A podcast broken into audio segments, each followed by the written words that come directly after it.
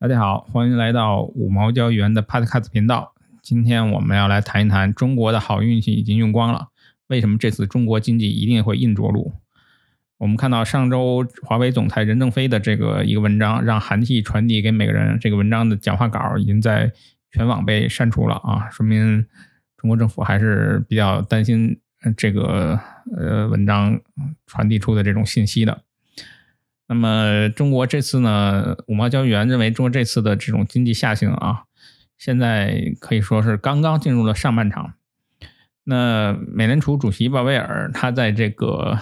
呃上周的这样一个讲话中，他这个最后讲话中，他其实中心意思就是一个，他想表达的观点就是一个，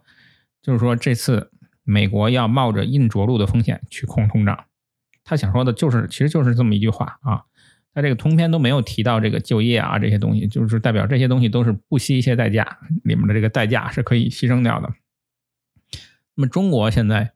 有没有就是说从上到下啊有没有对于这个经济硬着陆它有一个呃明确的这样一个心理准备呢？那我认为是没有的啊。这个甚至说很多专业投资者其实也没做好这个准备啊。那么华为他那篇文章他说说。说了一大堆，然后这个说啊，世界经济马上要迎来十年寒冬。我看更多说的是这个中国经济马上要迎来十年寒冬，可能还比较比较恰当啊。这是为什么呢？因为中国经济啊，它现在面临的这种结构性问题，它是前所未见的。同时呢，它中国现在能打的这个牌啊，已经所剩无几了啊，或者说这个剩下的能打的牌，它实际上是不敢打的。那这句话怎么说呢？就是说，我们看到中国经济现在问题面临的这个问题啊，首先第一就是这个呃房地产，房地产的这轮衰退呢，它可能是一个很长周期的这种呃，真的是是以十年为单位的这样一个一个一个长周期的这样一个衰退，这是中国经济当下面临的最最严峻的这样一个问题。那么还有还有其他的一些问题。我们看这个整个互联网平台，它的这种增长期，它的这种周期啊，这个平台经济、互联网经济，它也基本上到一个极限了。然后这个清清零政策啊，短期我们只要是戏还在台上，我们也看不到它这个清零政策改变的这样一个呃可能性吧。它最多也就是些微调。那么还有这个美国在这个芯片领域对中国的这样一个限制啊，这个搞这个芯片联盟。实际上，我们教员管这个东西就叫芯片柏林墙啊，就要建起一堵这个芯芯片技术的这个柏林墙，把这个中国围起来。那这个这个柏林墙实际上比这个什么第一岛链、第一岛、第二岛链这个可厉害多了。那当年苏联就是它这个外被外部封锁技术以后，它只能内部搞它一些自己的这种呃土科研的这些东西，结果就导致它的这个。嗯，内部的这种这种科研技术啊，它看起来很厉害啊，但真的那个那些苏联叛逃的那些飞机，就飞到美国一看，说这什么玩意儿？这个就完全都都是很落后、很这个过时的这样一些技术，就所谓这种苏制的军备，就是它在一个封闭体系内，它没有跟外界没有这种技术交流的情况下，它自己闭门造车，它其实能造出来能能用的东西，但是你说有多多高技术含量，真的很难啊。而且我们看到这些东西，它都是一个，你比如说疫情，可能还是一个短期的这个事情啊。它美国这个芯片这个卡脖子对中国这个芯片的这个限制，它是现在已经变成一个美国的一个国策了。那么这背后呢是什么？是我们看在这个二零一八年中美贸易战爆发之初啊，当时中国就立刻就是就是很凶狠的，就是还颜色，然后这个限制美国大豆，限制美国汽汽车、飞机。但实际上那次是中国啊，就是怎么说呢？呃，唯一一次说可以说，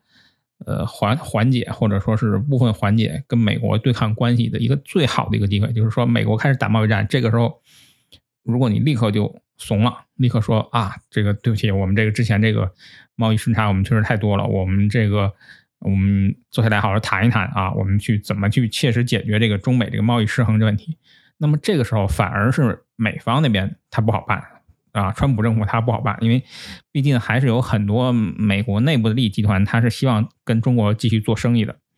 那但是当时呢，采取了一个非常硬的这样一个手段，直接就是以以 这个以牙还牙，以眼还眼，要寸土必争。最后什么结果呢？嗯，最后这个签了个前城下城下之盟，然后这个承诺这个多进口大豆，然后最后自自己也没办到。然后呢，寄希望于这个民主党上台以后说这个对取消关税，那现在取消了吗？也也也没取消啊，这个也这个整个这种关税的这种豁免清单的这个调整幅度还没有川普任内的调整幅度大呢。所以现在美国对中国，它是从上到下啊，从这个精英到这个议员啊，然后包括这个老百姓。你看这次这个台湾的这个事情一闹，那美国媒体它也也在报道这个事情啊。那那那美国媒体人家是报道是面向这个所有美国老百姓的，对吧？呃，你在中国这个搞军演这种这种整个形象，实际上已经传遍了全世界了。那这个这种情况下，在美国国内啊，就美国的普通的老百姓。他也对中国是抱有敌意的啊，所以现在在这个从上到下啊，从这个精英到这个底层都对中国抱有敌意的情况下，你再想去找到说二零一八年当初贸易战刚爆发时啊，立刻我就认怂，立刻就这个这个能够缓解中美这个对立关系的那种那种机会，那那个那个 chance 就没有了，就错过了那一次就就没了，就不会有第二次机会了。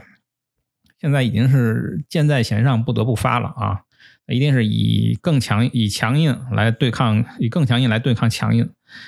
那同样呢，我们看这个疫情政策啊，还有这个房地产政策，它也是也是存在这种，它已经是错过最好的这种调整的时间窗口的这样一个情况了。那疫情这个东西，你你今年这么折腾一年啊，这个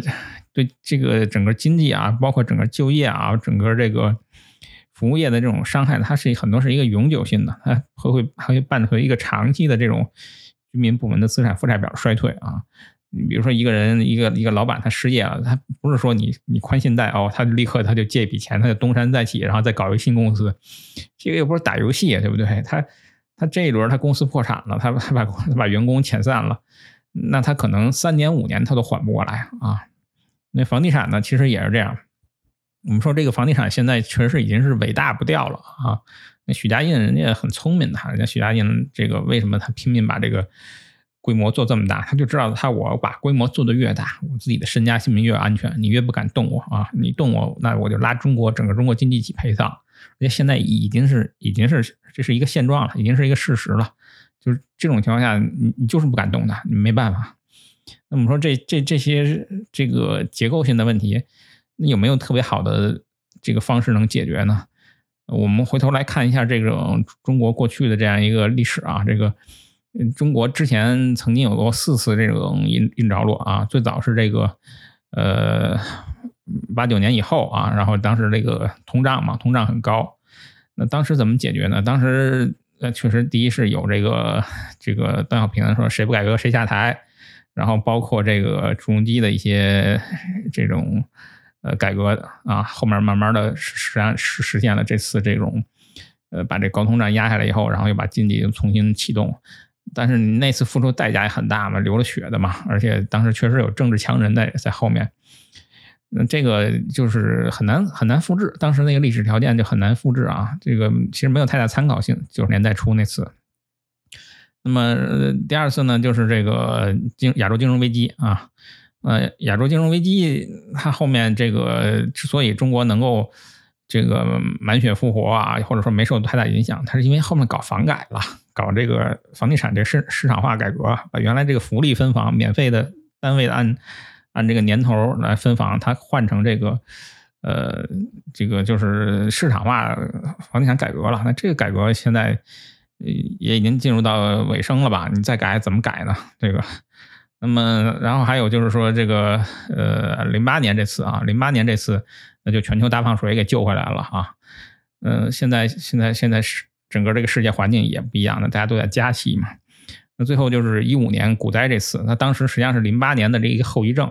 那零八年后遗症之后怎么解决的呢？它还是二零一五年搞了房地产棚改，对吧？